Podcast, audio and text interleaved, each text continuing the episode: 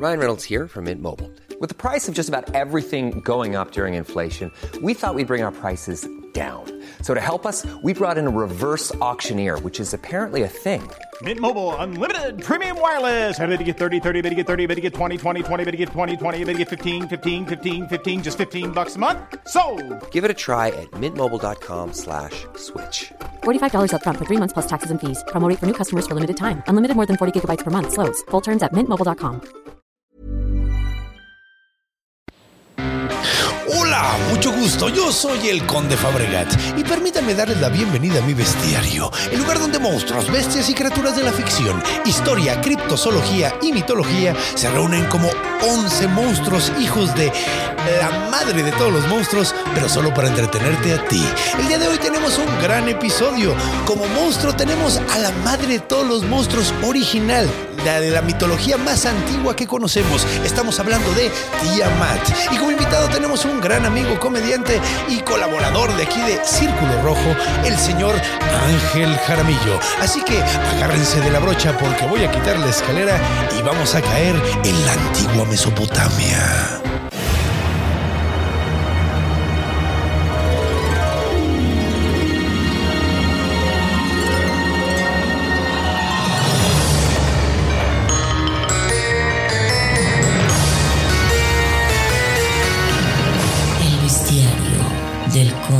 Conde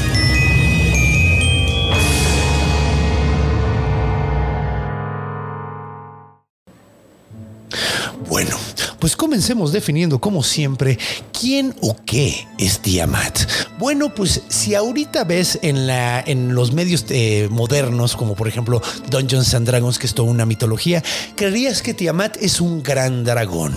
De hecho, varias personas la representan como una gran serpiente. En Dungeons and Dragons supuestamente es un dragón gigante que es la madre de todos los dragones. Tiene cinco cabezas, cada una eh, tiene un color de los dragones eh, cromáticos principales. Ahora, tengo que aclarar, en Dungeons and Dragons hay dos tipos de dragones. Los dragones cromáticos, que son los dragones malignos que, que andan haciendo fregadera y media, y los dragones metálicos, que son los buenos, que normalmente pues están buscando el bienestar del mundo en general. Ahora bien, ella es la madre de todos los dragones malignos y, como les digo, es, eh, puede ser representado como un dragón gigante que tiene la cola de un wyvern, que de hecho es un tipo de dragón que tiene una cola venenosa y además tiene cinco cabezas, como les digo, una de cada color primario de los dragones, que son negro, blanco, rojo, verde y eh, azul. Entonces, esa es la representación. Ah, de hecho tiene varias formas. También tiene una forma de una mujer sumamente guapa y tiene una forma de un dracolich gigante de cinco cabezas igual. Entonces, se representa de varias formas. Pero, ¿de dónde viene originalmente y quién era originalmente Tiamat? ¿Y por qué se le representa así, así, eh, así en estos tiempos? Ahora, Tiamat originalmente era una de las dioses primordiales de la, mitología mesopotámica, me- mesopotámica, babilónica, o sea, de varias de, la, de, todas de las eh, naciones que estuvieron dentro de esa zona de Mesopotamia. Todos tenían a Tiamat dentro de su mitología y eh, se representaba normalmente como una madre eh, del universo, básicamente una diosa primordial, la que dio a luz a todos los dioses. Ahora, no tenemos una descripción tal cual en el texto original que se llama Enuma Elish, que eh, eh, eh, Elish, que no es Enuma Billie Eilish, qué mal chiste. Eh, el Enuma Elish es un texto del inicio de los tiempos eh, donde se cuenta la historia de Marduk y Tiamat, que no es la más antigua, de hecho es- la específica de Babilonia, pero es una de las más antiguas que tenemos. Entonces, en ese texto eh, no viene una descripción tal cual, simplemente se dice que es la diosa primordial, la madre de todos los dioses, la madre de todos los monstruos igualmente, porque también ahorita escucharemos la historia. Eh, sin embargo, no hay una descripción tal cual. Hasta que se hace la traducción, se le pone la imagen de una serpiente gigante y la traducción se hace en el siglo XIX, en 1800 y cacho. Y entonces durante muchísimo tiempo no tenía cara y de repente se le puso de serpiente por un escritor en particular que la, eh, la comparó con, con Leviatán, básicamente, y desde ahí se quedó. Entonces ahorita ya tenemos la imagen, pero eh, de una serpiente gigante, de un dragón, pero originalmente era una diosa del agua. Entonces podemos imaginárnoslos, y por el texto también, podemos imaginarnos que es un ser de agua que puede cambiar su forma, su, su tamaño, puede utilizar el agua como si fuera su cuerpo y controlarlo como ella quiera. Entonces, ¿qué les parece si vamos a recibir a nuestro invitado del día de hoy y escuchamos el Enuma Elish, que es el texto, uno de los textos más antiguos de creación que tenemos registrados? Así que acompáñenme.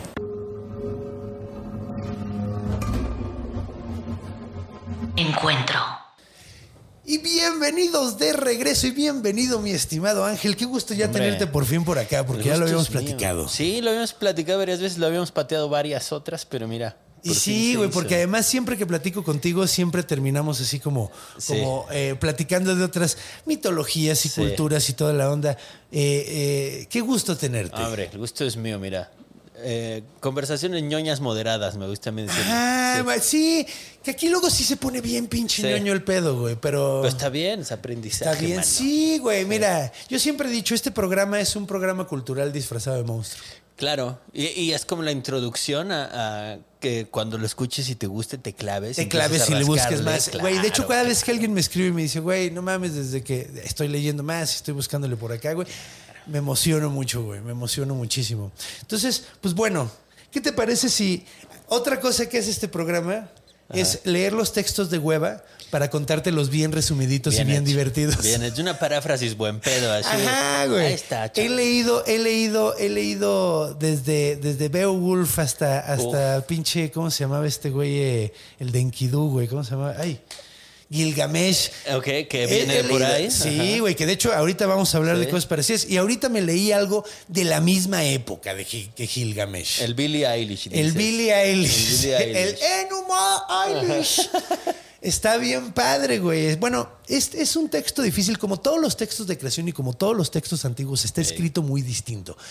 Eh, de hecho, una vez en un podcast, creo que, creo que en Radio Lab, en alguno de estos, estaba eh, escuchando que hablaban de cómo ver los textos de diferentes culturas antiguas y cómo ves cómo se fue agregando la descriptividad. Y, y cada cultura tenía como. Y los griegos eran los más floridos y los que los primeros en realmente agarrarle al pedo, ¿no? Pero los, los mesopotámicos, los, los eh, o sea, to- toda esa banda tendía a escribir como de una forma medio seca y medio rara. Ahorita Sí. ya cuando lo lees, entonces es como medio diferente. No hay poesía. No, es chistoso. Cada vez que encuentran, y además es chistoso porque en todos estos textos, bueno, en los- en todos estos textos, en los dos textos que he leído, Que son todos. que son todos los que he leído yo. No, son todos casi de esa época. No, sí hay más, sí hay más. Cada vez han descubierto más. Pero eh, en los dos textos eh, eh, pasa esto que cuando tiene una descripción como importante, la, la repiten varias veces en el texto, Sí. güey. Así cada vez que. O sea, por ejemplo, cuando Gilgamesh está penado de que se va a morir, le dice exactamente lo mismo a cada vez que le preguntan, oye, ¿qué traes? Y dice el mismo choro y te escriben el mismo choro. Copy antiguo. paste. Aquí pasa también, güey. En este y dices, güey, no mames, tan difícil que hacer el uniforme Sí. y lo vuelves a escribir sí, todo. ¿Por qué no dices, refiérase a la página anterior? Huevones no eran. huevones claro, no eran, huevones no eran. Entonces, eh, pues bueno, este texto son siete tabletas. Es uno de los textos de creación más antiguos de los que tenemos registro. Eh, ha vuelto loco un perro ahí Sí, abajo. sí, sí, perro. Ni pedo. No es Baba Yaga, eh, quiero aclarar. No. Quién sabe quién es. Pero. ¿Ya? No, no, no. Choro. No, es que, es que a lo mejor es sí. Hay, un, hay uno de los hijos de, de Tiamat que era el perro salvaje. Entonces a lo mejor es él. Y si los vemos todos desde ahorita, o sea, en estos días es, casi todos son demonios ahora, entonces el perro le ladra al demonio. El perro le ladra. así. Es chistoso eso, Sí. ¿verdad? Que los perros tienen ahí como mala leche con los muertos. Dicen. Es que nos quieren mucho, por eso, por eso odian a los demonios. Pero bueno, de cualquier manera, este texto son, so- son siete tabletas. Es uno de los textos más antiguos, no es el más antiguo. O sea, no es de- el, el- el- el texto de creación más, no es el, el más antiguo del que tenemos registro. Sí, no. Es el de los babilonios en particular. Pero está sumamente interesante y comienza de esta manera. En el inicio solo había agua. Agua por todos pinches lados. De hecho, es curioso porque en Uma Eilish, traducido al, al- al babilonio antiguo, significa. Eh, en el inicio, cuando.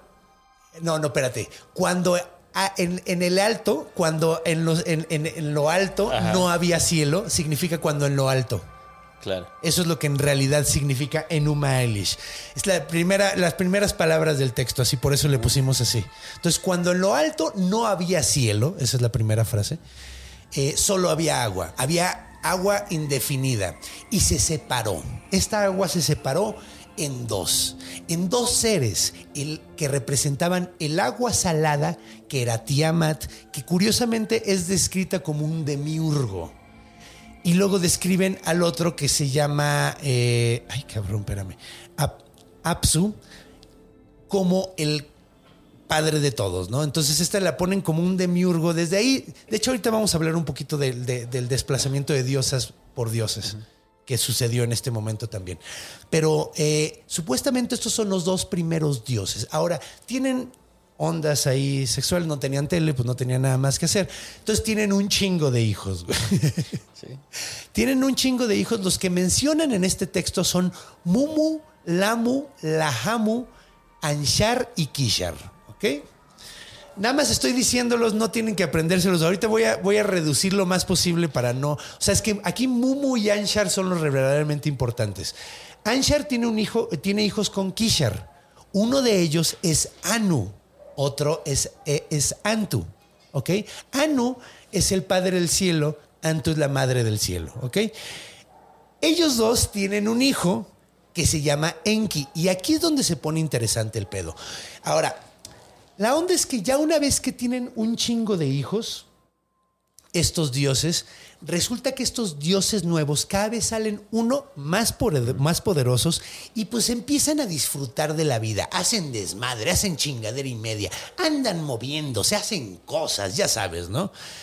Ahora, esto le molesta mucho a Apsu sobre todo y a Tiamat porque no los dejan dormir. Es curioso porque específicamente dice que hacen mucho ruido y no los dejan dormir y los distraen durante el día y no los dejan trabajar. Ni dormir ni, Ni trabajar. O sea, y porque al día también, al día siguiente de que no duermes, ¿cómo trabajas? De malas y mal. Mal y de malas, exactamente, güey. Entonces ya estaban hasta la madre. Entonces Tiamat, eh, eh, Apsu se junta con Mumu, uno de sus hijos, y se presentan con Tiamat y le dicen, oye, ya nos tienen hasta la madre los chavos, no dejan de hacer ruido. Güey, hacen, ponen reggaetón toda la noche. Están oyendo a peso pluma. Ya estamos hasta la madre. Y hace un mes era la Bellacat. Ya basta. Ah, güey, no mames, yo ya odio a todos los gatitos que les gusta el mambo. Si puedo, los mato. Aunque amo los gatos, los que les gusta el mambo, ahí sí tengo Sí, pedos. sí, sí. Entonces, Son pocos, es lo bueno. entonces estaba tan enojado. No solo iba a pensar en matar a los gatos que les gusta el mambo, también pensaba matar a todos sus hijos, güey. De hecho, el que dijo, sí, a huevo, papá, mátalos a todos, fue Mumu. Mumu fue como que el que estuvo picando costillas, sí, sí, a huevo. Y Tiamat dijo, oye, no. Oye, son mis hijos, o sea, los tuvimos. Sí. Oye, está bien que nada más lo hicimos porque no teníamos tele, pero no seas cabrón. O sea, Yo está, los está quiero. Ajá, yo los quiero, mira, aunque sean culeros, yo los quiero, aunque sean culeros. Entonces, Mumu le dice, no, sí, hay que matarlos, que se mueran, a huevo, no, así bien culero. Y está muy chistoso porque el texto literalmente dice que entonces se le subió a las piernas a su papá y le empezó a dar besos. Digo, las cosas eran muy distintas en esos Pero las tiempos, yo creo. imágenes son Pero la imagen está Sí, muy chistosa. sí. Imagínate un, un Anunnaki, un dios gigantesco, güey, con otro Anunnaki sentado en las piernas dándole besitos en la barba. Entonces, bueno, Tiamat se enoja muchísimo, pero Apsu se dice, qué buen hijo, dame besitos. Y, y sí me lo imagino así como, como a Hasbula.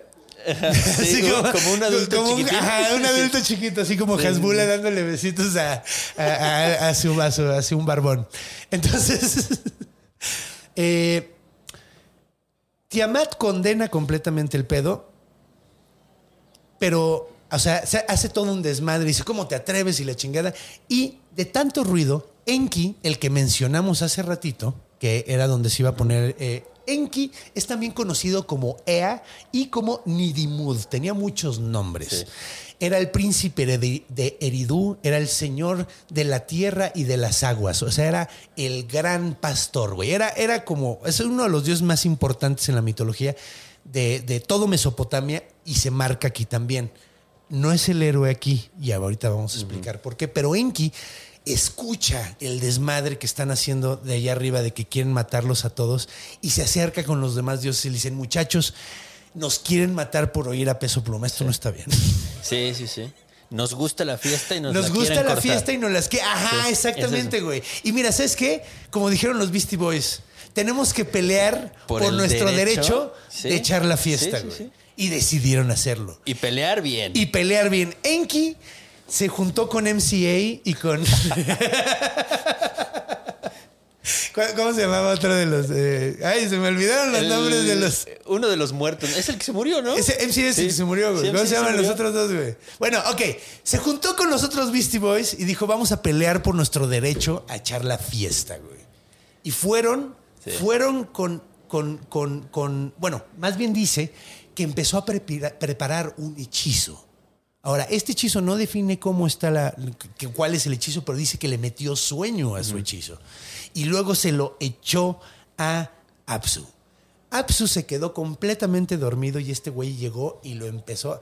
De hecho, dice específicamente que le cortó los tendones Para que no se pudiera para parar. que no se pudiera parar y luego lo desmadró todo así. Mientras estaba dormido, le cortó los tendones. Como sabía, yo creo que no iba a poder matarlo de un solo chingadazo, dijo primero le corto los tendones. Y es lo que está cabrón, porque si el pedo era que no podían dormir, lo durmió. Lo durmió, pero güey, imagínate, no te puedes dormir. O sea, no, no puedes dormir, pero además no te puedes mover. güey. Sí, sí, sí, sí. le- Y además sí lo durmió, güey. De hecho, además está cabrón que lo haya dormido con un hechizo. No había Sí. pensado en eso. Si querías dormir, órale, duerme, pero para Pa' siempre, siempre. bastardo. Exactamente. Sí, está gacho y además parricida. Sí. Entonces atrapa a Mumu y, y- y mata a su padre y construye una casa con los cachos de su papá.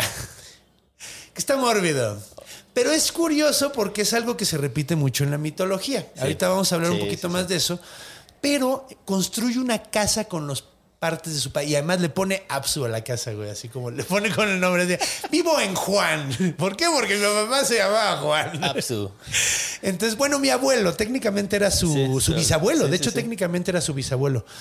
El punto es que lo mata y todos los dioses pues, celebran muchísimo, se ponen muy contentos. Pero lo que sucede es que varios dioses que ya estaban tal- también medio hasta la madre de tanta fiesta y tanto ruido, se unen, a- se van con Tiamat y le empiezan a decir, Tiamat, no mames, estos güeyes mataron a tu esposo, atraparon a Mumu y tú no estás haciendo nada, güey. No estás haciendo nada, güey. ¿Qué pedo? ¿Qué? O sea, y además, ok, sucede algo después de esto. Enki, muy feliz de haber construido esta casa súper chingona, decide tener un hijo con Damkina, que es otra Anunnaki. Hay 900 Anunnakis, en realidad. Bueno, mencionan, dicen que hay 900 Anunnakis, no, no dicen cómo se llaman todos, nada más dicen que hay. Entonces, quién sabe de dónde salió esta, pero salió una Damkina. Debe ser hija de Tiamat, porque todos salieron de ahí, Sí. ¿no? Pero Damkina tiene un hijo con Enki, o Ea, y eh, en la casa esta, y este hijo nace el más poderoso de todos. ¿Por qué? Porque nace, como te digo, iban cada vez saliendo más, Más poderoso, vergas, sí. más poderosos, y además esta nace en el cuerpo del Dios originador, güey. Sí. Entonces como que trae todo con él. Y de hecho, para celebrar el hecho de que este muchacho nació, le da los cuatro vientos, güey. Le da el poder de los cuatro vientos a Marduk. ¿Cuáles son los cuatro vientos? Norte, este, oeste y sur. O sea, básicamente... Papi Marduk. Fabi Marduk. Papi Marduk, pues, entonces. Mar- bebé Marduk, güey, agarra y empieza a hacer un minche desvergue con todos los vientos. Y todos los dioses se empiezan a malviajar todavía más, güey. Y, se le, y empiezan a chingar más a esta mujer, güey. Y le empiezan a decir, Tiamat, ya estuvo. Y ahora además está haciendo desmadre. Está ¿Te vas a dejar? tan- ¿Te vas, ¿Te a, vas a dejar? dejar? Mata a tu esposo. Atrapan a tu hijo. Hacen un... no te dejan dormir desde hace pinches meses, güey. Sí. Y además, y además, güey, ahora están haciendo pinches Así como fuegos artificiales con ¿Sí? viento. Y, y se quedó el terreno y construyó en él con el fiambre de tu esposo. Güey, o sea, y empiezan a echarle todo esta que Tiamat dice, ¿sabes qué? ¿Saben qué? Tienen razón, ¿eh? Ya Sí, estuvo. amiga, date cuenta. Sí, se dio cuenta. y Tiamat se se dio cuenta. cuenta. Y Tiamat Sí. se dio cuenta. Sí, Dijo, ya pinche estuvo. Kingu, uno en particular, uno de los dioses en particular que estuvo chingue y chingue, lo exaltó como un gran dios, pero no fue lo que gran, lo que lo único que hizo. Lo que hizo fue hacer un ejército. Un ejército de 11 tipos de monstruos. ¿ok? Entonces, hay varias versiones de la traducción de estos monstruos. Eh, la que yo tengo aquí directamente del Enuma eh, Elish es esto. Creó a la hidra, el dragón, el hombre peludo o el héroe peludo más bien, el gran demonio, el perro salvaje, el hombre escorpión, los demonios salvajes, no, eh, los demonios eh, violentos, güey, así agresivos, más bien, el hombre pez y el hombre eh, toro. Que está cagado, ¿no? Por- ahorita hablamos un poquito de esto porque son predecesores de muchísimos monstruos clásicos, güey. Sí, sí, La sirena, el minotauro, nomás por decir dos de los que hay ahí. Pero bueno, crea a estos 11 tipos de monstruos Sí. y a Kingu le da las tabletas del destino. ¿Qué son las tabletas del destino? Eran unas tabletas que te nombraban como el dios más importante y te daban el control del destino. O sea, básicamente lo que tú decías pasaba. Sí. Sí, sí, sí, como las de los diez mandamientos que todavía están guardadas en el arca. De la alianza. Y el que la agarre se chinga, Exactamente. sí. Ah, sí, Sí, sí, sí. Que de hecho, sí, eh, si, la, si la abres, te mueres, ¿no? Así en, en Indiana Jones al menos. Ah, A menos que tengas como el poder. el poder. No, y tienes que ser para está decir, está "Yo en tengo". Etiopía o en Eritrea, en uno de estos lugares. Eso creen. Dicen, eso dicen. creen, güey. Eso creen. ¿Quién sabe dónde estén? Y quién sabe si todavía existan. Si-. ¿Quién sabe si, si existieron alguna vez y no eran un mito? Consideramos que existieron, están, no sabemos dónde. No sabemos. Además, se supone que. No deberíamos desviarnos tantos, pero se supone que eso lo hicieron para que donde está eso está el reino del- de, de los judíos, ¿no? O sea, Sí. el, eh, la tierra de los judíos va donde está. Ah, no, están en Israel, entonces sí, ya no, ya. Y de no hecho vamos a mencionar, vamos a mencionar algo muy curioso ahorita porque eso también, bueno, eh, es que Jehová originalmente era un, sí. era un dios, un dios local. Sí, Igual sí, que, sí, que, que- que- que este cabrón del que estamos hablando ahorita. Pero bueno, el punto es que crea este ejército de 11 tipos de monstruos, le da al dios más importante estas tablas, güey, y dice, cámara muchachos, vamos a reventarnos la madre. Ahora, esto lo escucha otra vez Ea. Te digo que eh, eh, eh, este, este muchacho tenía Había poderes. ahí, Era sí. bueno para escuchar las cosas. Sí. Entonces Enki, Ea, eh, decide avisarle. O sea, ve cómo está el pedo y dice, ay, en la verga, esto no los voy a poder dormir. Es un ejército entero, cabrón. De es un ejército pesado. de puro pesado. Exaltó a un- uno de los dioses como el más poderoso está peleando con él, o sea, trae un general cabroncísimo, trae un ejército de no pinches mames de monstruos, güey. Y además es Tiamat, güey. O sea, pude con uno, güey, y con su asistente, pero todo esto, güey, no mames, va a estar cabrón, se asusta muy cabrón y va a decirle a su abuelo Anshar, le dice, esto está pasando. Y la abuela trae esto y esto y esto y esto y está cabroncísimo. Anshar se saca cabrón de pedo y lo primero, la primera reacción que tiene es decirle, ¿pa' qué te madreas a pinche Apsu, güey? No mames, nos metiste en un pedote. Y este güey le dice, güey, a ver, no, a ver, espérate, yo te avisé, güey, nos iban a matar, güey, y evité que nos mataran. Bájale de huevos porque pude con esto, güey. Entonces le dijo, ah, pues sí, si pudiste con eso, vas a poder con esto. Y le dijo, no. Pero hay alguien que puede, güey. Hay alguien que puede, le dijo mi hijo, güey. Marduk va a ser nuestro vengador, güey. Él va a ser el que va a hacer que, que se me hace muy chistoso el vengador porque ellos fueron los agresores desde un Totalmente. principio, güey. Pero ahorita hablamos más de eso. Dicen, él va a ser nuestro vengador. Entonces todos los dioses juntan a Marduk. De hecho, no había mencionado, pero Marduk cuando nace hace una descripción muy curiosa porque no he visto muchas representaciones que tengan estas características. Marduk dicen que tiene cuatro ojos y cuatro orejas para poder ver y para poder escuchar absolutamente todo. Puta, es que además estamos. Bueno, ahorita vamos a llegar al, al meollo, pero hay una cosa repetitiva. Estos manes tenían bien de cerquita al dios y además era su gobernante. O sea, Marduk hay un Ahorita hablamos de eso, hablamos, sí, sí, sí, sí, ahorita hablamos de eso porque Mucha sí está, sí está muy importante. Sí. Y de hecho justo quería hablar de eso, que antes no había una, tal una, eh, una, una división entre religión, ley y nación. Exactamente. Las tres eran como la misma cosa, pero ahorita vamos a hablar de la, de- ah, vamos a hablar más de esto. Marduk, entonces se junta con todos los dioses.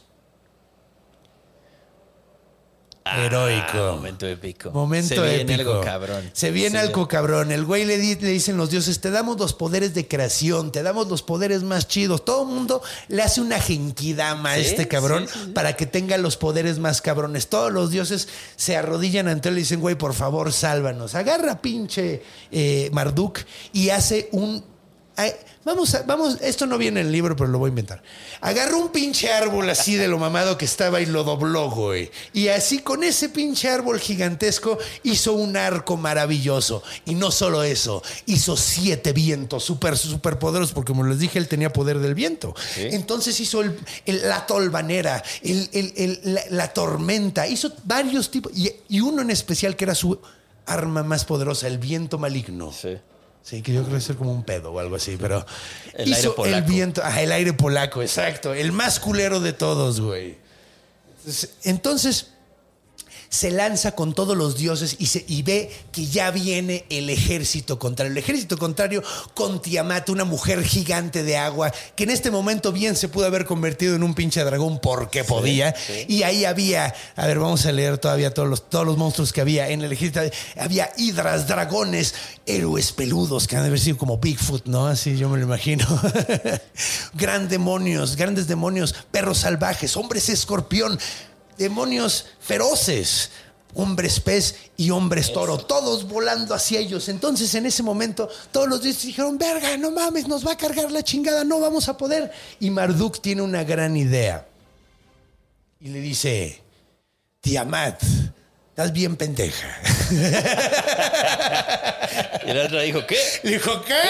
Básicamente dijo eso, básicamente dijo eso. Le dijo, pusiste a Kingu de Dios más exaltado y ese güey ni lo vale, es un pendejo, no sabe nada, tiene cara de baboso. Y empieza a decirle, si eres tan chingona, vente acá conmigo y nos reventamos la madre. Tú y yo solos. Tú y yo solos. Y güey, no- has jugado en línea.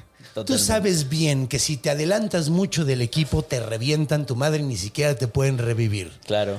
Eso fue lo que le pasó a Tiamat. ¿Eh? Se adelantó, se separó de todo el ejército, como era la más poderosa, se fue en chinguísima hasta enfrente.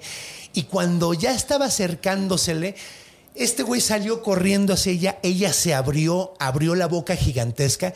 Yo podría, por eso yo creo que ahí viene la interpretación de que era una serpiente Sí, gigante, sí, porque sí. abre una boca gigante y él primero lanza su viento maligno que evita que se pueda mantener, cerrar la boca y se le distienden todos los órganos del cuerpo. Él agarra su arco y con todos sus pinches huevos jala el arco lo más que puede, que es curioso porque tenemos la idea de los elfos flacos tirando un arco. Un güey mamado tira un arco mil veces mejor porque es pesadísimo Claro. jalar esa madre. Y este güey estaba muy fuerte. Entonces agarra y... Ahora, el texto dice que la parte a la mitad de un flechazo, pero no se muere, güey. Cuando ven todos los dioses esto, Kingo, que pudo haber cambiado el destino, se espanta y sale corriendo. Y este cabrón agarra, sale detrás de él y empiezan a agarrar, a atrapar a todos los tipos de monstruos, güey, y los empiezan a someter, güey. Una cosa espantosa. Básicamente, pinche final de capa caída, güey. Sí. Porque así piensas que viene una mega madriza, fue una madriza chida y todos los demás salieron corriendo. Porque güey. Tiamat le hizo caso al troll. Sí. Se fue sobre. No alimentes al troll. Exactamente. No Aléjate, alimenten al troll, aléjate. déjalo Sí. ir. Lo único que quiere es atención. Y esta- y ella cayó en el engaño. Cayó en el engaño, cayó en el engaño, güey. Ahora, regresa, eh, de regresa Marduk, parte a la mitad, o sea, termina de cortar, le rompe el cráneo a esta mujer. De hecho, específicamente dice que le aplasta el cráneo. Todavía está respirando partida a la mitad, la pobre. Y además, la parte desde adentro a la mitad Sí. está como muy extraño. Sí, o sea, sí, porque la también descripción es muy el que extraña. está dentro de su boca, ¿cierto? Le lanza el viento para que no pueda, no pueda cerrar la boca ajá. y el güey, mientras se está acercando, le tira el, el- Exactamente. el flechazo. Y la parte a la mitad desde adentro, porque le tira la- el flechazo adentro. Entonces está muy locochón eso. Termina de matarla por fin. Ahora, ya a partir de aquí viene el mito de origen clásico Sí. de que, bueno, la mitad, como la ingle la utilizó para, para ser el horizonte, de hecho específicamente dice Sí, eso, sí.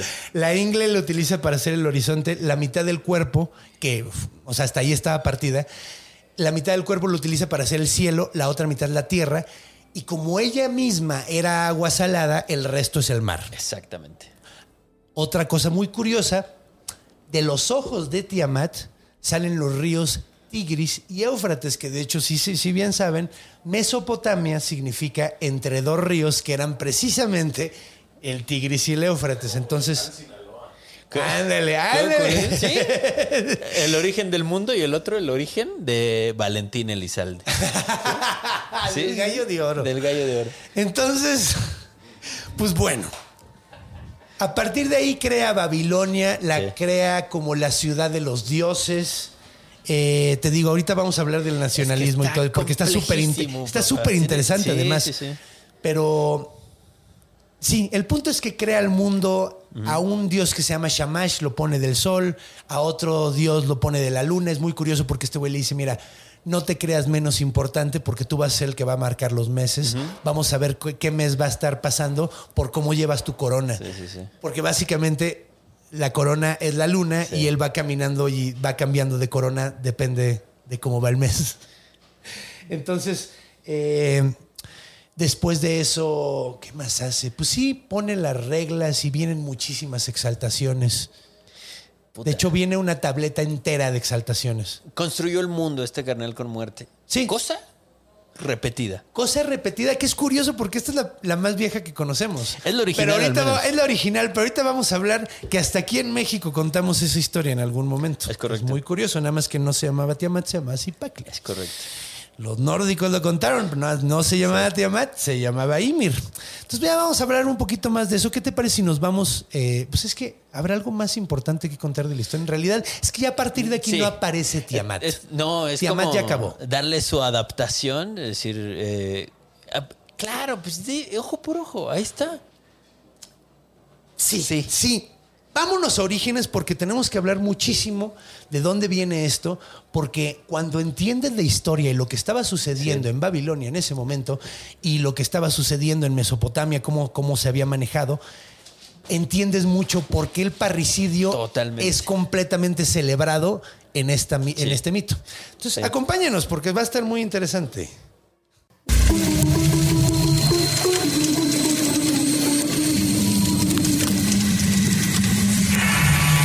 Orígenes. Bienvenidos de regreso. Aquí estamos de nuevo con el ángel Jaramillo y el- la diosa Tiamat. La dragona Aquí Tiamat. Aquí está, de hecho, aquí Aquí la está. tenemos representada. A ver, aquí está, miren, representada Ahí como está, un muy- lindo dragón. Mira qué guapa, bonito se muy ve. guapa. Guapísima ella. Me la regalaron de los besties. Entonces, pues bueno, hablemos de dónde viene este mito y por qué eh, celebra tanto el parricidio. El incesto. El, el incesto, el incesto creo que no lo celebra. Porque no, no, no. bueno, no lo celebra, pero lo hay. Lo hay, pero Sí. es que no hay de otra. Sí. Porque son los primeros seres. Todos los mitos de creación tienen el mismo pedo. Sí. Y, y es como lo que te quería preguntar. Bueno, no, no lo Los sabríamos. nórdicos no tanto. O sea, los aisires no son tan, tan, tan, pero menos. Pero bueno. Eh, Tenían más variedad de dónde escoger. ajá, genes, porque sí. había los hijos de los gigantes y la Sí. chingada, y, y eran hijos de Ymir. Entonces, así fue como evi- evitaron ese tema como incómodo. Sí, el griego tenía incesto voluntario porque a pesar que había Sí, no, a ellos les titanes y cantaba. tal, No, a esos güeyes les mamaba. Zeus, se- se- se- o sea, si, la- si le gustaba, se lanzaba. Pero sí, sí, sí. Y hasta sus tías, no solo sus sobrinas. Lo que agarrara Sí, descuidado. Sí, sí, sí, no, para todos lados, para Sí. todos lados. Pero bueno, aquí eh, sucede algo muy curioso. Este mito, como especifiqué hace ratito, no es el más antiguo y es el específico de eh, Babilonia. Sí. ¿ok? Babilonia no es de las primeras ciudades mesopotámicas, de hecho, que Ur y Uruk son Ur, las Ur primeras. es la primera, sí.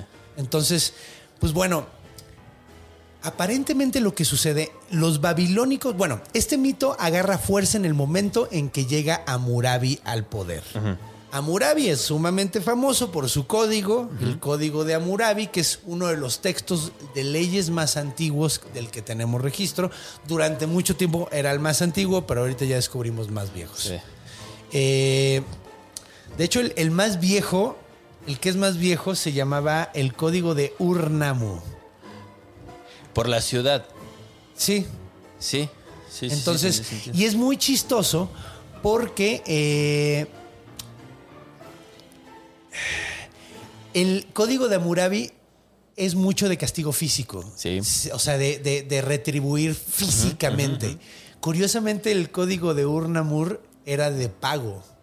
Mm, y era más gusta. viejo. Allá Ah, les, gusta. Sí, sí, sí. Es, un- es una zona donde les gusta Sí. eso de la economía. Ah, me ofendiste, dame dinero. Ajá, sí. sí, sí, no, y pues, güey, los más grandes mercaderes de dónde venían. Totalmente. Entonces, los más- de la historia, güey. Entonces, eh, pues sí, básicamente, originalmente era como de pago. Hubo el cambio de, eh, en el código de, de Hammurabi. Sin embargo, tiene un gran avance que está que es muy, muy importante la presunción de inocencia, güey. Que es, la prim- es- es la el primer texto donde encontramos la presunción de inocencia cuando se hace una acusación.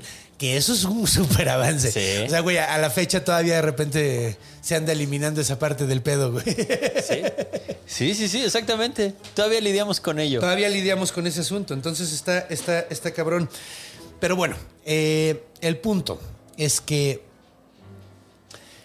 cuando entra Amurabi, pone su código de Amurabi y toda la onda, eh, también sucede que pasa de ser una ciudad-estado a un imperio, a una nación. Cuando hay este cambio, cambian de dios nacional. Algo que, que queríamos mencionar desde hace Sí, rato. sí, sí, sí. Había dioses nacionales. La primera cultura que tenemos, güey, no había una distinción entre ley, dioses, o sea, religión, ley y nación. Exactamente. Este, Y eso se me hace sumamente interesante. Es lo que te iba a, a- a traer a la mesa. O sea, ¿cómo funciona esta onda? Porque conocían a los dioses. O sea, eso me habla de que físicamente, por lo menos, conocían a los dioses. Pues mira, es que no sabemos realmente, güey, porque también Amurabi dice que su código se lo pasó Shamash. Ajá. Shamash era, como si recuerdan, mencioné que era el dios del sol. Ajá. Siempre, bueno, más hacia O sea, acá. digo, también viene ahí, de, de ahí viene toda la conspiranoia esta de, de los, de los eh, Anunnakis que eran extraterrestres. Ajá, pero era, estaban como en otro orden existencial, llamémosle. Pero además eh, de- se lo sacaron del forro después en la Edad Media, cuando soy rey porque Dios me dijo.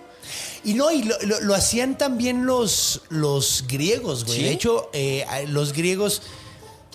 ¿Cómo se- y los romanos, güey. Sí. Este Calígula decía que era, Sí, sí, sí. que era descendiente de Venus, güey. Y los egipcios también. Los egipcios también. El, el- sí, el güey. dios gobernante es, es una figura bien extra. Es más, acá también sucedía. Después del desmadre de Zipactli, que vivimos en ella teóricamente. Ajá. eh, Estamos parados sobre Ajá. eh, Es la, la ¿cómo llamar? La génesis de la humanidad y, y la guía principal o la guía inicial.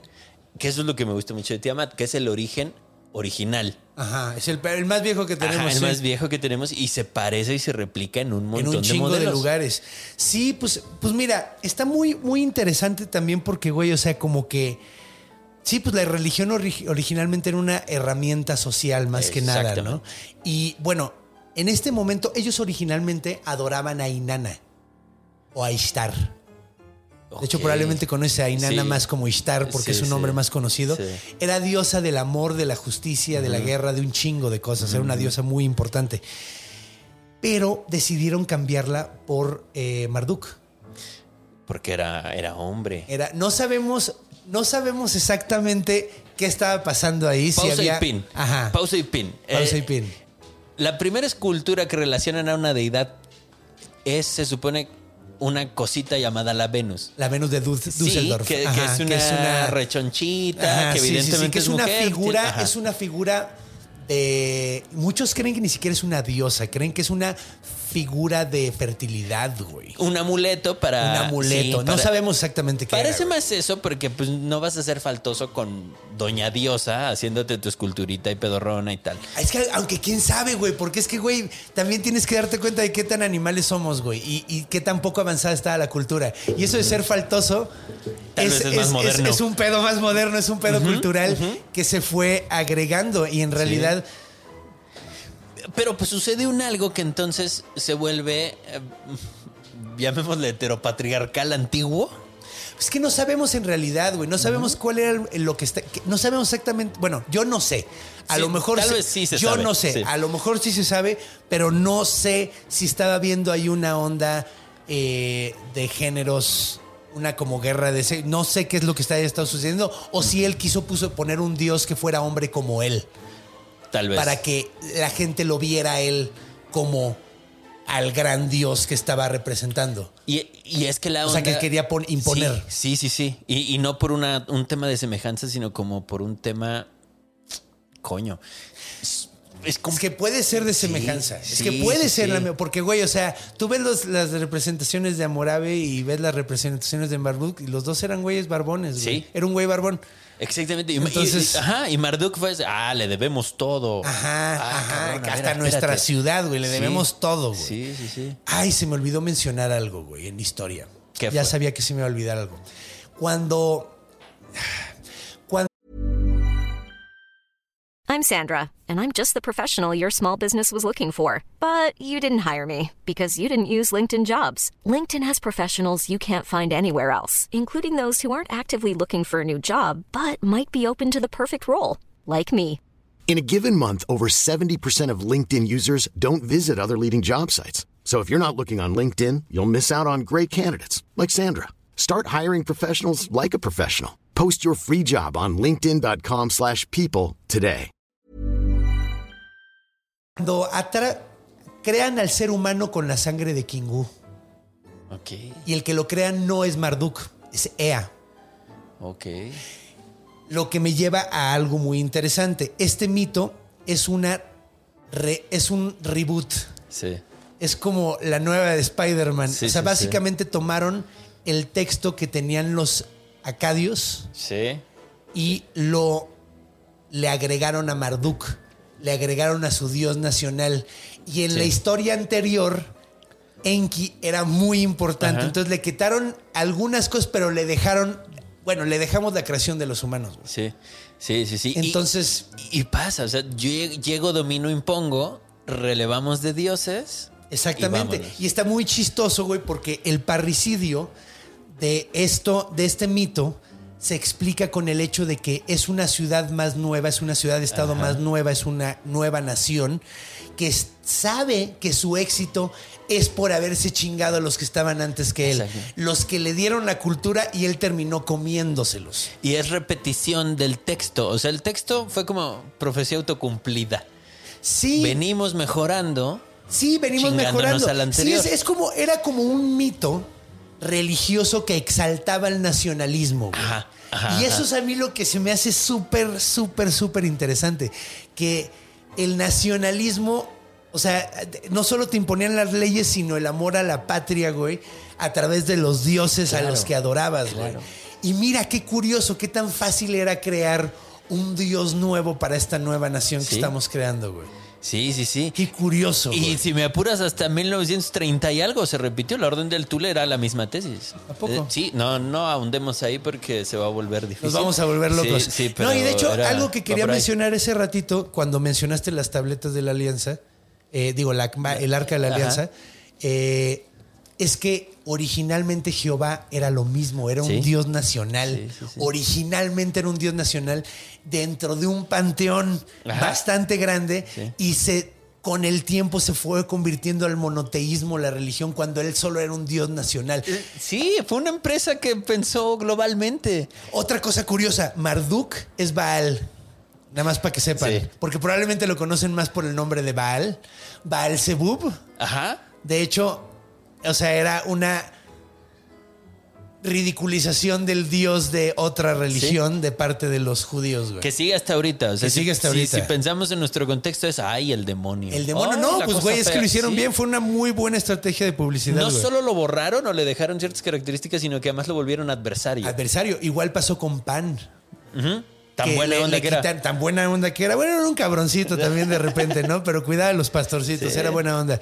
Y cuidaba la naturaleza y terminó siendo, teniendo las mismas eh, características que el adversario. güey. Claro. Era para que cuando lo vieras, que era un dios pagano, dices, no, no, no, es el diablo, güey. Pato de cabra, cuernos, corre. Córrele, Sí. güey. Sí, sí, sí. Igual Bafomet. Bafomet tenía, ¿Sí? tenía, era un dios egipcio, güey. Y ah, eso Bastante está chido, ¿no? Porque es, eh, todavía la Sí, gente güey. hace sus. Sí, el sol del sí, güey. sí, toda sí. esa onda, sí. Está bueno. De hecho, tenía ganas de hacer un episodio de Bafomet porque se puede, güey. Está bastante interesante, güey. Sí, sí, sí. Eh, pero bueno, el punto es que era un dios nacional, güey. Es un dios impuesto que además no solo habla de la. Regresando a esta del, del nacionalismo, también habla de cómo Amurabi llega a poner un código y Tiamat no solo representa a lo viejo, a los dioses antiguos, no dinámicos, que se están quejando porque no los dejan dormir. Ajá, Eso habla de viejo, de que ya no se mueve, ya no sirve, güey. Necesita demasiado tiempo para descansar. Sí, sí, sí. Esto, estos nuevos dioses no paran Ajá. y hacen ruido todo el tiempo y, y hacen mamada. O sea, era lo que querían decir, básicamente. son modernos. Son, ajá. Y, esto- y estos nuevos dioses de los que están hablando no están hablando de gente, están hablando de una cultura nueva, de una nueva ciudad. Y además, Tiamat representa el caos. Representa del caos del que viene la gente, de, de- de ser nómadas, de, de no Sí. tener cultura. Sí. Ahora les traemos leyes, les traemos, o sea, de hecho, Orden. Parte de lo- la razón por la que crean los dioses al hombre es para que el hombre le ayude a no regresar al caos. Ese, esa es la gran tarea que le ponen al ser humano, no regresar al caos. Es lo que tenemos que hacer. ¿Cómo? ¿Cómo? Manteniéndonos con las leyes, manteniéndonos con nuestra cultura, con nuestra humanidad, güey, y, y adorando a los dioses, güey. Es- Está interesantísimo esto, güey. 30 mil años, 10 mil años, 500 años, 400 y tantos de la égira. Es exactamente la Seguimos misma igual. repetición. Sí. Sí, de hecho es que el humano, por eso me mama la mitología, güey. Sí. Por eso soy tan fan de ese pedo, porque los humanos no cambiamos tantos. Pasan cinco mil años y seguimos. Sí. Güey, Gilgamesh es el miedo de un güey a morir. Sí. Güey, ¿de qué se trata? Eh, ay, esta de, de- de los robots, güey, de. Ay, ay, cabrón, con Harrison, Ford, güey. Chingada madre. Blade Runner. ¿De Ah, qué se ok, trata claro. Blade Runner? De un robot que tiene miedo a morir, güey. Un robot. Un robot Sí, que te. O sea, sí, güey, sí, cambiamos detalles, Sí. pero seguimos en el mismo pedo, güey. Sí. Seguimos, se- siguen siendo los mismos problemas. Por eso puedes hacer historias que pueden pasar a través del tiempo y no, y no envejecer, güey. Sí, es, un- es una matriz literaria en la que todo acaba siendo igual. Porque los humanos no cambiamos. Pero es, tengo miedo a morir porque no sé si fui bueno. y no sé qué va a pasar después, güey. No sé si fui bueno según los preceptos que me dictaban lo que debía creer. Sí. Entonces es, me voy a redimir al final. Sí, no, y es que es una loquera, güey, porque Sí. si no tienes una religión y si eres un- una persona filosófica, güey, que, que más bien está buscando filosofía a través del, eh, salir a través de, de pensar en lugar de creer, Sí. también es un... Sí. Y va para allá. O sea, si lo intentas explicar también desde el proceso de pensamiento y no desde el pensamiento mágico, acabas cayendo en la misma olla. Sí, la única, la única, la única que yo he llegado es, ¿sabes qué vale verga, güey? Sí, lo único que puedo sí. conocer es lo de ahorita. Sí. Ya veré cuando llegue. Yo creo que, mira, yo, yo tengo, yo tengo la esperanza de que va a ser un Big Empty. Todo apunta a eso. Bueno, Todo, lo que yo he pensado Sí, apunta a eso. sí, Todo lo que, lo que obs- hemos observado. Y está bien, güey, porque. Y, y me gusta vivir así porque me hace querer aprovechar el hecho de que estoy vivo. Sí. Y a mí, yo, yo como persona depresiva, luego me cuesta trabajo Sí. eso. Sí, y supongo que entonces el concepto de la reencarnación es bastante jodido. Dices, Sí, para güey, ya, ¿para qué, güey? ¿cuántas veces? No, ¿y para qué, güey? Sí, no. Ay, no mames, estoy leyendo un libro de Terry Pratchett que es una puta chulada que es de la muerte, güey. Y de que agarra un aprendiz la muerte, güey. Y no Uf, mames los, los buenísimo. conceptos de la. O sea, Si no conocen a Terry Pratchett, se lo recomiendo muchísimo. Es un escritor cómico. Es como ver, es como ver Monty Python Sí, en, sí. en literatura, güey. Y habla de historia y de, de ese tipo de conceptos así súper chidos. Pero bueno, perdón por la, por el paréntesis. Historia no es un concepto. Son- Nah, es un concepto, güey. Yo sí creo que es un concepto, güey. Sí, güey, porque, güey, no mames, explica Herodoto entonces. Herodoto, güey, es uno de los más grandes historiadores, inventó la mitad de lo que escribió, güey. Que también era muy imaginativo el man, ¿eh? Sí, no, güey.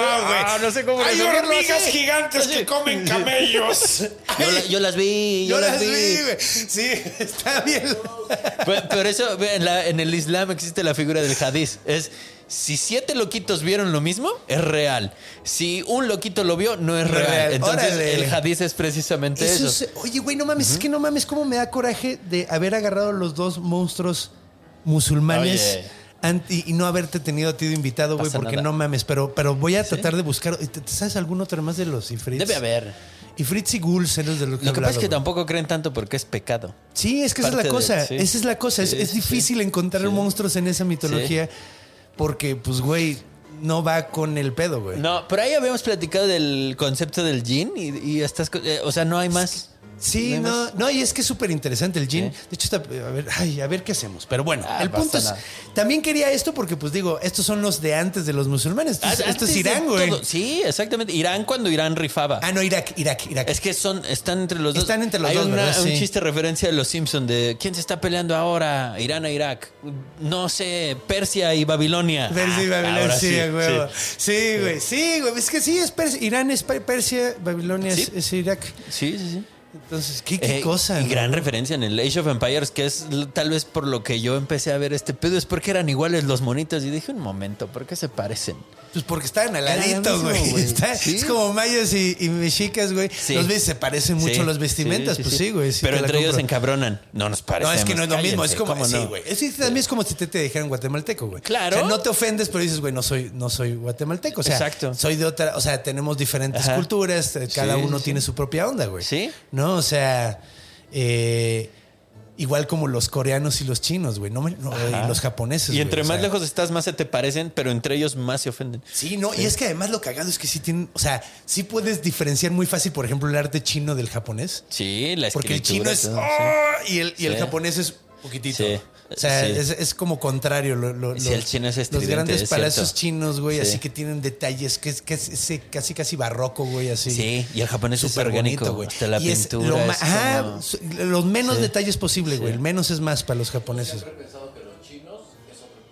El, Y los japoneses también, güey. el chino es otro. Todo Oriente Lejano. Todo es como Oriente un pali- Lejano un- es que un- tienen una idiosincrasia tan distinta que se sienten extraterrestres, güey.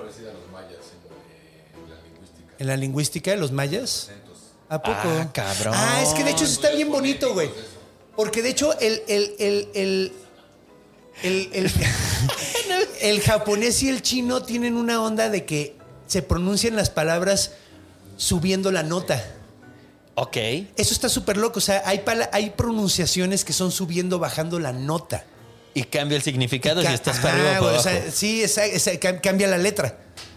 Ufa. Entonces está súper interesante porque tienen una fonética distinta. Sí, güey. sí, sí. Entonces, y y el, el lenguaje es complejo porque son ideogramas. Entonces, además, sí. güey.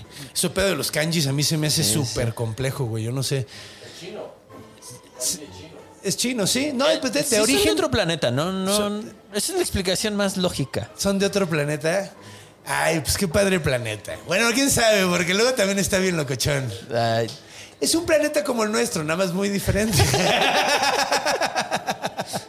hay que buscar un chino. ¿No tenemos un chino a la mano? No, tenemos coreanos a la Tenemos mano. un coreano, que el comediante, ¿no? Sí, como el Que es, muy, coreano. es muy bueno ese güey. Sí. Bueno, lo he visto poquito y está muy cagado. De hecho, Y- lo, que- lo quería invitar para algún monstruo Hubo coreano. otros dos, ¿no?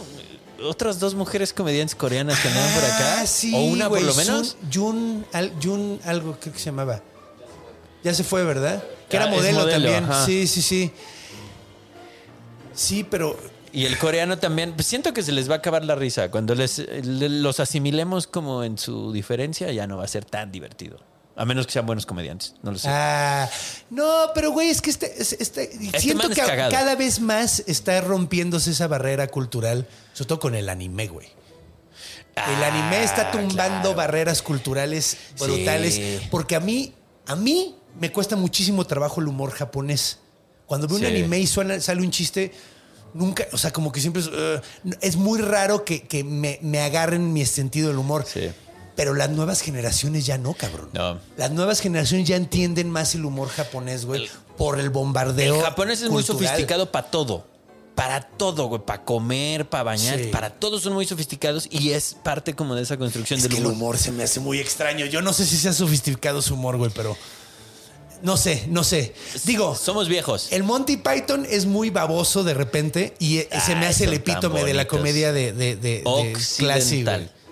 Ahí Occidental. Sí, no, pues para mí se me hacen los Sí. Beatles de la comedia. Sí, sí, Para mí esos güeyes son los Beatles de la comedia. O sea, igual de importantes y de trascendentales, güey. Y, y aunque no te gusten, güey, Es referente. es un referente Claro. importante, güey. a Claro, mí sí me maman. Los Beatles no tanto. Los últimos discos, sobre todo. Pero es como un Lelutier. El- o sea, es como los. Rolling Stones. Lelutier se me hace el, Le- el Monty sí. Python de Latinoamérica. Sí, sí, sí. La sí. neta, güey. Sin un pedo. En la cultura. Ah, eso deberíamos de estarlo hablando en la cultura. A ver, vamos a terminar de hablar de esto, güey. Hay una transición de dioses, ya lo hablamos, sí. De, de Ishtar a... Sí. a- a- hay, eh, ya hablamos de las leyes, de cómo se saca... Sí, pues creo que ya hablamos de todo, güey, de que es una representación del caos. Ay, esto está súper importante, qué bueno que estamos haciendo este recap antes de irnos a la siguiente sección. ¿Por qué, güey? ¿Qué fue la publicación que nos hizo pensar que ser- Tiamat es una serpiente gigante? Te lo voy a decir ahorita mismo. Necesito saberlo. Había un canadiense que era clérigo, era escritor, era y además clérigo, ¿Ok? Eh, antropólogo creo que era y clérigo, ¿Qué siglo? Re- en 19, ¿no? siglo XIX, Sí. que hace un texto o principios del 20. güey. No estoy bien seguro de cuándo lo escribe, pero ese entre esos dos, el punto es que él hace una interpretación del texto del Enuma Elish que lo acababan de traducir y compara a eh, Tiamat con Leviatán y, em- y- y la compara con y, y él mismo le pone todos los los los los o sea él como que hizo su propia interpretación del texto güey y dijo que era la madre o sea que era la madre de todo el mal y todo el desmadre cuando en realidad es Era se la si- madre. es que se siente como mucho más compleja la historia, ¿no? O sea, como Sí. que en realidad ella es la que no quiere que maten a sus hijos. Claro, porque ella los está defendiendo porque es madre. Sí. O sea, en realidad no es un monstruo. No, no, Es no. una diosa muy humana que representa muchas cosas. Y sí la matan porque tienen que seguir, salir del caos. Y la madre naturaleza, el caos, nos dio a luz. Claro. Pero de todas maneras tuvimos que salir para avanzar. Sí. Porque así como el león tiene garras, nosotros tenemos cultura. Ese es nuestro, nuestro, nuestro punto evolutivo. Entonces, tenías que matar esa madre Claro. naturaleza, tenías que matar Sí. ese caos, güey, ese origen. Y no, no es que sea un clérigo volviendo el dios antiguo el mal. No. Sí había como una. Yo sí siento. Qué raro que yo un sí clérigo siento hubiera hecho eso. ¿no? Sí. No, y además también siento que era como el güey quería simplificarlo a bien y mal. y en este es mito punto. no es tanto bien y mal, sino es un avance. Pero es que el maniqueísmo es fundamental para la religión. Exactamente. Y este güey quiso hacerlo maniqueo, quiso Ajá. hacerlo blanco y negro. Sí, sí, sí. Cuando no es blanco y negro, es mucho más complejo. Y las historias de lo que te está hablando es de un, de un honor nacional, de, una, de un avance de una cultura. Te está hablando de otras cosas, güey. Sí, y la serpiente muerta en la que vivimos se repite un chingo de veces. Ay, güey. Tenemos que hablar de eso también, güey. Güey, ¿qué pedo con Zipacli? ¿Qué pedo? O sea, En los Andes también existe.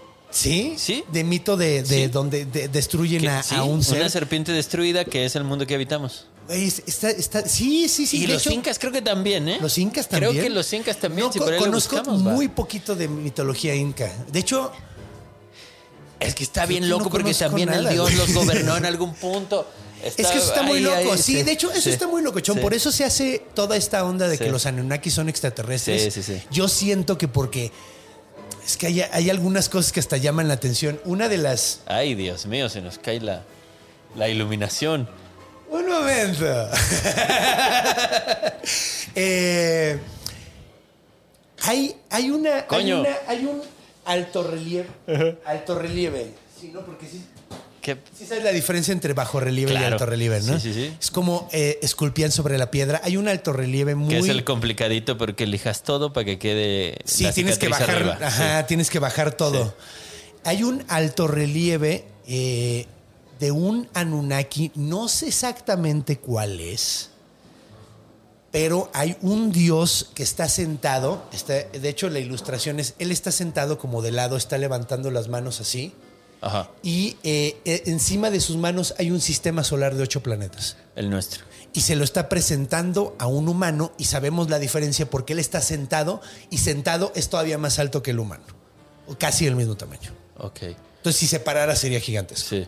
Entonces, ¿creen que ese tipo de conocimiento Ajá. tan avanzado de saber que hay ocho planetas, güey, sin tener telescopios, Sí. mucho conspiración, eh, conspiracionista, mucha banda que le gusta eh, teorizar, Sí. dice es que eran extraterrestres que vinieron a darnos esa información.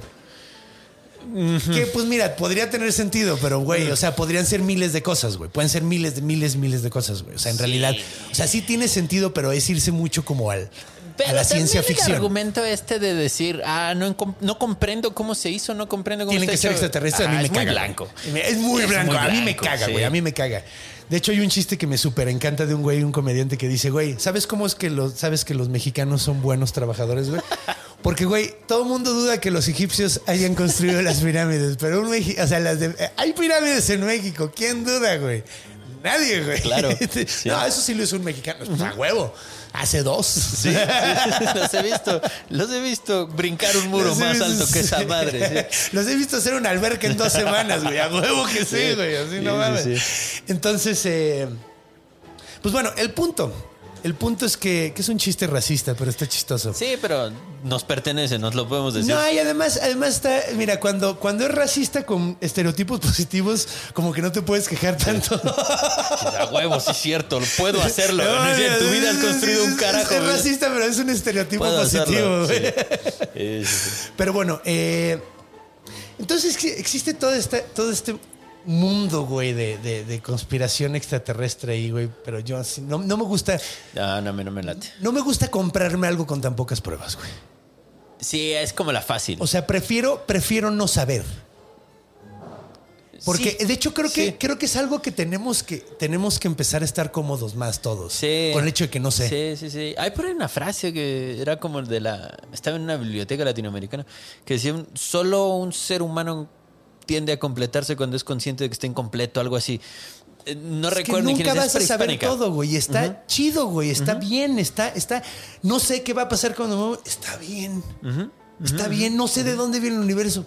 Está bien, güey. Está bien, güey. Pues, güey, estoy aquí, güey. Sé que estoy aquí. Sí, sé que lo sí. puedo aprovechar. Vale, verga, si no sé, güey. Sí. O sea, no necesito saber, güey. Para Jalo. poder tener una experiencia humana, güey, Sí, chida. güey. coincido. Entonces, eh, no sabemos y creo que esté chido. Pero bueno, ¿qué les parece? ¿Qué les parece? Ya nos vamos a la última etapa de este eh, episodio del bestiario. eh, en la cultura, donde hablaremos de, pues probablemente de Dungeons and Dragons, que está padre, y, y de, y de más loco- locochoneras. Vamos. Vamos.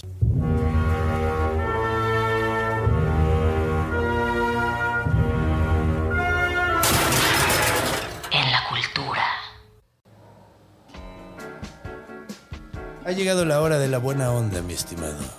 La hora de platicar de cosas. Ya estuvo muy denso todo. Ya, vamos a estuvo, ya hablamos, ya nerdeamos gacho, vamos a nerdear más con cosas populares. Sí. Que de hecho es- está padre, ¿no? Sí, porque ya es como, bueno, ya está aquí, lo, lo ya usamos. aprendí mucho. Sí, ya. Ya aprendí suficiente. Ahora vamos a aprender de Dungeons and Dragons. Sí, sí. Eh, falta mucho para aprender, es bien difícil, yo nunca es lo he un entendido. pinche pedo. No es tan complicado, se ve mucho más complicado de lo que, de lo que es. Es como jugar a contar una historia, güey. Y todos tienen un papel y todo el mundo agrega su parte de la historia, güey. Y la suerte está en qué puede En pasar. dados, ajá. O sea, tú, tú, tú quieres hacer algo, pero no lo decides 100% tú, güey. Sí, está, sí. está padre, güey. Es, es una buena, es un muy buen juego, güey, la neta. Está ¿Y ahí padre. juega? Tiamat. Tiamat. Tiamat está bien padre porque originalmente estaba en el infierno y supone que era un lord del infierno y luego conforme fueron pasando las ediciones, porque ya vamos en la quinta edición de Coño. Dungeons and Dragons, eh, ahora ya ya está libre y ella quiere poseer el mundo completo, güey. O sea, quiere como dominar. O sea, el es mundo mala, entero. mala. Es mala como la chingada. Te digo que es la madre de todos los dragones cromáticos. Está muy cagado porque Bahamut es el padre de los dragones buenos. Y es un hombre. Es que qué Otra machista, ¿no? vez, sí, Otra, otra, vez el vez. machismo. Oye, el Otra vez el machismo. lo hizo de El nuevo. heteropatriarcado. Ay, Sí, pues de hecho es que está, está cagado. Se supone que un dios crea a estos dos dragones eh, porque la idea era que él- lo que él quería era que se reprodujeran y tuvieran dragones perfectos, pero se odian súper cabrón. uf, buenazo, güey. Está, No, está, sí. está interesante eso, güey. Sí, sí, bueno. De hecho, güey, lo que, güey, la mitología de Dungeons and Dragons es igual de compleja que la mitología real, ¿eh? Y es una obra gringa, ¿no? ¿100%? Sí, sí. No sé si 100%, siento que le ha agregado gente. El creador se llama Gary Gygax. Ok. Y él fue el que creó el, el universo y todo. Y está muy padre porque el güey está constantemente agarrando de mitología. Todos los personajes, Bahamut, güey. O sea, güey. Sí, sí, sí. Eh, lo- de hecho, tiene unos hijos que se llaman Amducias. Es un nombre de un demonio, güey. O sea, todo, todo está bien bonito también porque, de hecho, las religiones dentro de Dungeons and Dragons, según cómo tú te están basadas también un poquito en la en la caja de alineación. ¿Has visto ese pedo de la alineación? No. Está bien bonito. Es como una matriz, ¿no? De cuatro, de nueve, de nueve secciones. Tres y tres, ¿no? Tres y tres. Aquí nos vamos a ir qué tan agarrado a las leyes es lawful. Entonces puede ser unlawful, lawful o en medio está neutro. Ok. ¿no? O sea, una persona que sigue las leyes o no sigue las leyes. Y el otro lado es bueno y malo, porque puedes seguir las leyes y ser una buena persona. Y puedes ser Sí, una sí. muy mala persona y seguir las leyes Lo también. legal no siempre es justo. Lo legal no siempre es justo, Sí. exactamente. Entonces, es, va más por una, orde, una onda del orden, de qué tan caótico eres, Bien ¿no? hecho. Entonces es lawful, neutral o caótico, y del otro lado es malo, neutral o bueno. Ah, bueno, sí. Entonces, eh, puede ser caótico, neutral y ser, ser un desmadre Es como total. el hacking. Un hacker bueno, un hacker neutral o un hacker malo. Sí, o sea, de- sí, exacto. Sí. O sea, exacto, como en todo, güey. Sí, como sí, en todo. De hecho, yo a mí mismo personalmente me considero caótico bueno. Sí, sí, sí. Porque no sigo muy bien las reglas. No soy una persona organizada. Pero más no hay mínimo, mal pedo. Pero soy buena onda, güey. sí, sí, Mi- sí. mi- siento, mi tirada en este mundo es que cuando me vaya, el mundo esté al menos un poquito más contento y más buena onda. Esa es mi única tirada en el mundo, güey. La neta. Esa es mi. me- cuando me dio mi crisis de la mediana edad, decidí eso. Está bien, buen- buena solución. Ajá. Hay gente que compra motos. Sí, sí, sí. una Yo dije, yo no, no tengo dinero para motos. Voy a tratar de ser buena persona. Bien hecho. Quiero que cuando me muera la gente sí diga, chale, güey, sí era bien chido. Ah, yo sí lo veía. Ajá, o sea, Sí. quiero, quiero que la gente diga, ay, qué ¿Sí? mal pedo, sí era bien chido, o sea, sí, sí aportaba algo. Buena huella. Es lo único que quiero. Buena huella. Entonces, por eso yo me considero caótico bueno. ¿Tú qué serías? Neutral, neutral. Tibio, para que Dios me vomite. Tibio, para que Dios me vomite. Caótico neutral. Que eso también es, güey, es hacer lo que se te hinche un huevo. Sí, un poco sí. O sea, es, es güey, me muevo para donde, para donde me acomode también. Sí, sí, sí. sí. Dios vomita a los tibios, que me vomite. ¿Neta? Sí. De hecho, yo no, yo no veo. Sé que ahorita tibio es un súper insulto, pero yo no lo veo como. o sea, siento que tienes, que tienes que tener la mente fría para. Es como esta pavada. Sal de tu zona de confort. ¿Para qué? Si estoy cómodo, ¿por qué habría a mí de sí me salir? gusta lo- porque, porque, porque luego es más incómodo quedarte ahí. Ya, cuando A se vuelve larga- incómodo, vámonos. a Ya la no es de confort. como el pedo de las, de los, de las caparazones de los cangrejos. Sí, la zona de confort sirve hasta que deje de ser confortable. Vámonos. Y el pedo es que, el pedo es que, el pedo es que eh, es confortable muy poco tiempo en realidad. Muy poco tiempo, tiempo. Llega un punto donde tienes que empezar a buscar nuevos horizontes, güey. Y Tibieza empezar a ver- rifa. Tibieza rifa. Rifa.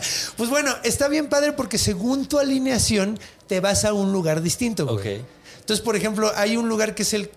el eh, que no- ay, cabrón, es que no me acuerdo cómo se llama, güey. Pero hay un lugar que es de lo caótico, lo caótico lawful Ok. que es como un reloj gigante donde todo funciona en orden perfecto y no hay ningún Gran, o sea, no hay nivel, o sea, hay- todo es un engrano de entre de uno pedo ordenado perfecto, güey. Hay otro lugar que es caos puro, güey. El- el- o sea, hay Sí. un lugar que es el caos total, güey, y nada tiene figura, na- nada, tiene. Te mueres y te vas para allá, güey, pero pues te terminas transmutando y terminas desapareciendo después de un rato, güey, porque nada No tiene hay una reglas. no hay reglas, güey, y no hay figura, o sea, todo está cambiando constantemente. Bien. Nunca, no hay para arriba y no hay para abajo, no hay gravedad, güey. Todo, todo el tiempo es, es, es- y todo el tiempo están cambiando las leyes, güey. A donde a mí me gustaría irme sería a Elisio, que es el lugar de los caóticos buenos, que de hecho me mama porque es el cielo de los griegos, güey. Ajá. Y aquí lo ponen como un pedo de naturaleza total donde entras. eh, o sea, está lleno de animales. Es y como es- la visión de los romanos también, o de la de Biblia los- protestante de esta con dibujitos donde el tigre está sentado junto a la vaca y así. ¿A poco?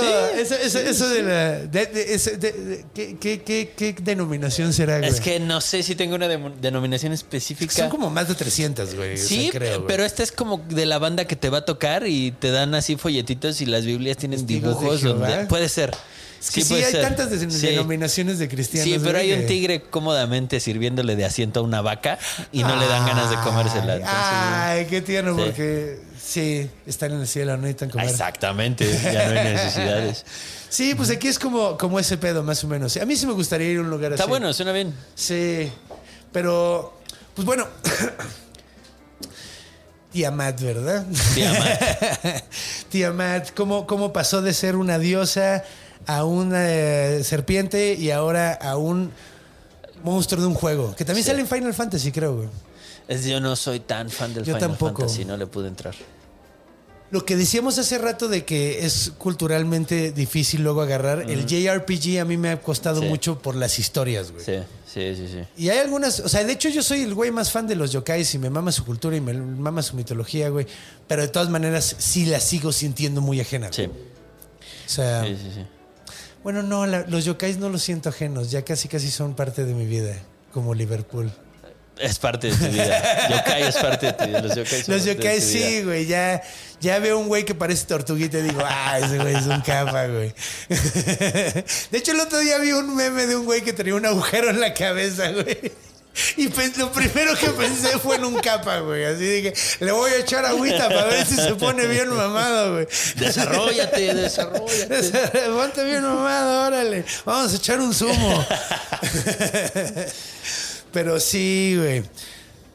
Es cagado como un icono puede cambiar tanto a través del tiempo, güey. Sí, sí, sí, sí. De lo bueno, de lo cabrón, del origen verdadero, del origen real al. al Por al eso yo no me debería enojar tanto con Disney por cagarse en Hércules. Ay, O sea, sí me no- enojo. o sea, lo- voy, a, voy a empezaban, seguir, ¿eh? voy a seguirme enojando, pero. Yo no he visto la película. Eh, No, no, Yo tampoco. Es- ah, te iba a preguntar si estaban lo de las pruebas de Hércules. No, no está. O sea, mira, sé, sé bastante. Sé que el malo es, es Hades. Y Bueno, así como de, "Dude, what the fuck. sí. La mala es Hera, pero no Sí, pueden sí. poner a Hera de la No, mala no. porque la razón por la que lo odia está súper extraña, güey. O sea, lo odia por ser un hijo bastardo de su esposo, güey. ¿Y ya? Ah, ni aguanta Para esa nada. mujer es pasaba bien, suficiente. sí. Güey, pero esa morra era, era, era, güey, Era. la- el ser más pinche vengativo del, o sea, todo, prácticamente todos los dioses le tenían miedo Sí. a esa vieja, güey, en, Por en su. Olimpo, Sí. por vengativa. Sí. Y era la diosa del matrimonio, güey. O sea, pinches griegos, güey. Dice o sea, algo, pinches algo ahí. Sí, pues, Está güey. mucho ahí. Los griegos saben cosas, por eso yo soy soltero. Pero sí, no era terrible. Y, y de, o sea, de hecho, por eso la ruina, güey. Por eso nada más, güey, le da locura para que mate a su esposa que la adoraba. Mega- sale Megara, la, Megara, la- sí. la princesa sí, Megara, sí. güey. La mató Hércules en la historia. Y en ¿no? la película supongo que no. Pero entonces ahora tiene sentido porque el antagonista de mi generación en la mitología griega es él. Y es que Hades ni siquiera era malo, le tenía Exacto. miedo a la gente, güey. O sea, Sí, porque no querían ir. No te quieres morir, Ajá. güey. O sea, no te Ajá. quieres morir, güey. Y no quieres que te juzguen, güey. O sea. Que digo, no te juzgaba él, te juzgaban Radamantis, Eaco y Minos. Pero de todas maneras, güey, Sí. nadie se quiere morir, güey. Sí, nadie se quiere morir, güey. Pero no era así. Es más, güey, le rezaban porque como era el dios del inframundo, güey. Era el dios de la riqueza, güey. Porque toda la riqueza está allá abajo, Claro, güey. claro, claro. Entonces, le rezaban, güey. Era un, era un Sí. dios querido este eso, güey. Sí, es un poco Mictlan- Mictlantecutli. No, no es el demonio, no es el No, malo, no, no, es no, el dueño del infierno. Es a donde vas cuando dejas Sí, y de él ser. te come. Sí. Y al final te va a comer y te va a convertir en uno solo con el universo. De hecho, es que los mexicas no le tenían tanto miedo a la muerte. No, Un les- poquito les como los mamaba un poco. Les mamaba un poquito, güey. Sí. Digo, les mamaba más matar a alguien que morirse ellos, Sí, ¿no? claro, pero hay que ganas de hacer Pero, un sacrificio. Ajá, güey. Sí, uy, ya se está, ya va haciendo Julio. Ay, siento que soy pozole. Sí. Ah, La libraban bien. Sí, güey, pues es que era, era, era, era. Es que, güey, de hecho estoy seguro de que si hubiera pasado lo mismo de Japón, Ajá. de que se mantuvo muy cerrado ajá, ajá. y se preservó mucho Sí. de su cultura, de su ideología, de- del bushido, de todo ese sí. tipo de cosas. Si hubiera pasado lo mismo con los mexicas, yo siento que el resto del mundo vería como a los japoneses de verga qué diferentes son, güey.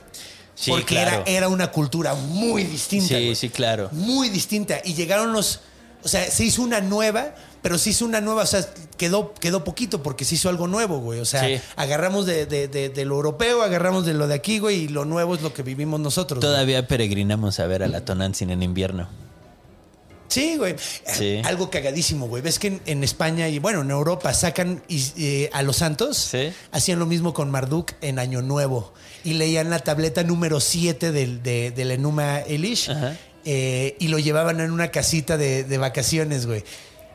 Güey, pero cabrón, hace 5 mil años, Sí, güey. sí, así. sí, sí. Bueno, no, hace como 4 mil años, güey.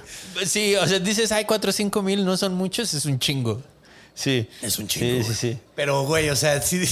O sea, güey. Sí. Güey, y lo seguimos haciendo ahorita. O sea, ves, ves, y que les ponen billetes y la chingada. Sí.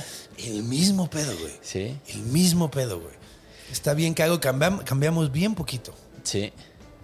Sí, como que la, el fondo permanece y las formas son las que se van cambiando. Sí, nada más que. Sí, exactamente.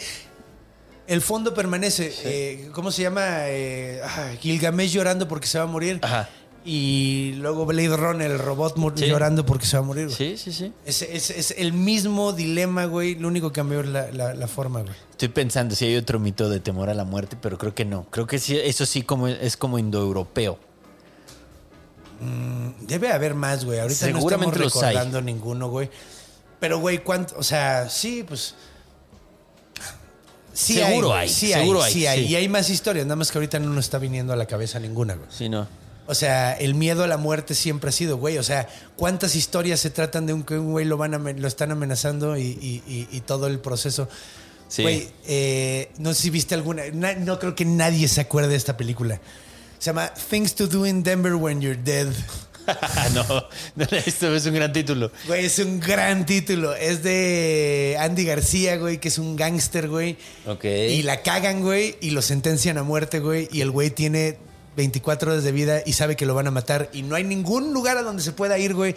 Todo el mundo lo topa. Es una, o sea, es alguien sumamente poderoso. El güey no se puede escapar, güey. Y entonces el güey se queda las últimas 24 horas. O sea, el güey ya sabe que está muerto, güey. Ajá. Entonces trata de arreglar sus cosas antes de morirse, güey. Ok. Eso es un poquito la misma Sí, historia, un poco, sí, güey. sí, sí. Y, y, y, o sea, güey, eh, el hombre enfrentado a su propia mortandad, güey.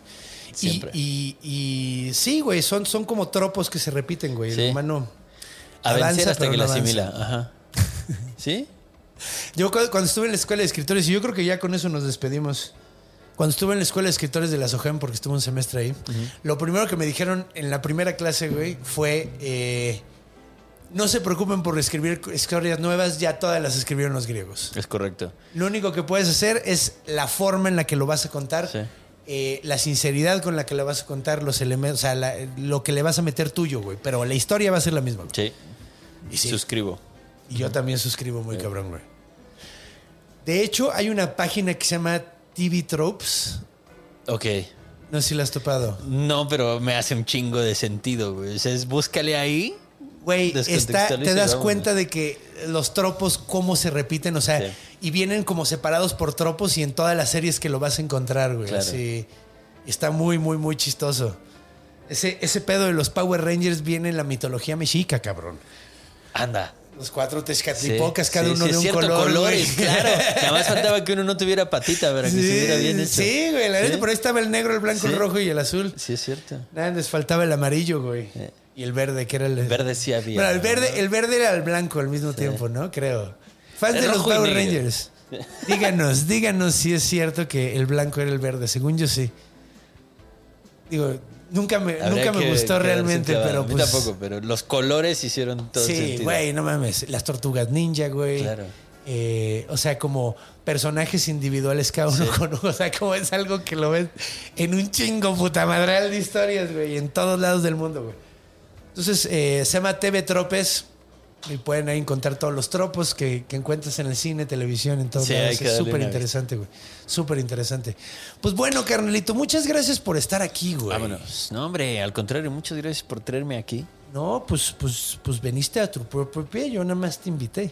He estado cagado que te cargara y te sentara ahí. Órale. ¿Qué eres un Anunnaki para cargarme con facilidad? No. Exactamente. No, no, sí, no. soy un olímpico en realidad. Bueno, un Sí, olímpico sí, puede sí. ser también, sí. Sea, nah, en realidad yo soy uno de los hijos de Loki. Tendría sentido. Tendría, tendría sentido, sentido. sobre todo en la serie de vikingos, te pareces al personaje que se llama Loki- Floki. Se llama Ajá. Floki, ¿no? Sí, sí, sí. Sí. Sí. Sí, soy uno de los bastardillos ahí de Floki. De, Flo, de, Flo- ah, Loki, maldita de Loki, sea. de Loki. Pero bueno, muchas gracias por estar aquí, hermano. Ha sido un placer, mano. Mi estimado Jean encarnado. Digo, no, no toca madera. ¿Qué tal que me voy al infierno o algo así?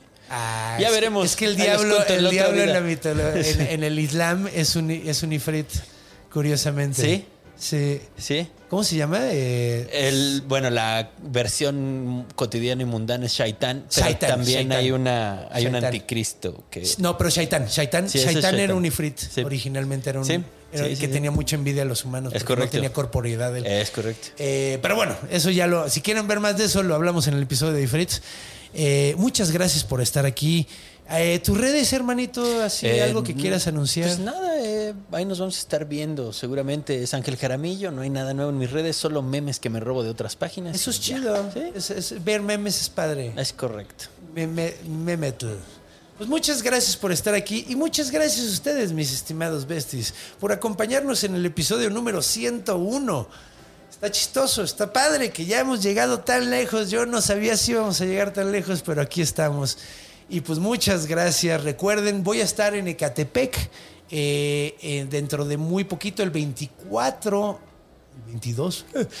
Chequen mis redes, por favor. Voy a estar en Ecatepec. Voy a estar aquí en la Ciudad de México, aquí en el 139, donde estamos grabando esto. Estén pendientes. Voy a subir eh, fechas nuevas dentro de poco. Muchas gracias. Ojalá puedan ir para saludarnos y darnos un abrazo.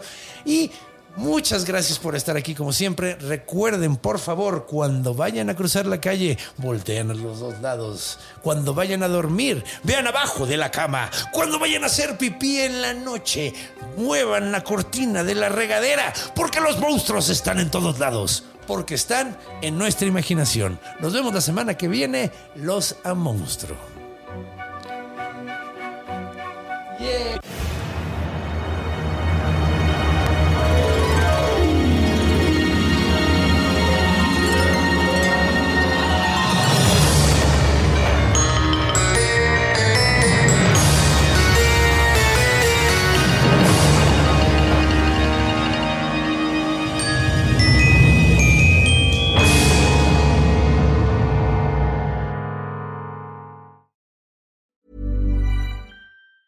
Planning for your next trip? Elevate your travel style with Quince. Quince has all the jet setting essentials you'll want for your next getaway, like European linen, premium luggage options, buttery soft Italian leather bags, and so much more. And is all priced at 50 to 80% less than similar brands. Plus, Quince only works with factories that use safe and ethical manufacturing practices. Pack your bags with high-quality essentials you'll be wearing for vacations to come with Quince. Go to quince.com slash pack for free shipping and 365-day returns.